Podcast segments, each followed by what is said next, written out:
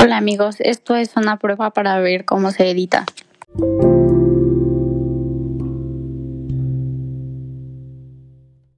Creo que se tiene que ir editando parte por parte, o sea, agregamos música, luego hablamos, luego música, luego hablamos, o sea, no se puede hacer al final.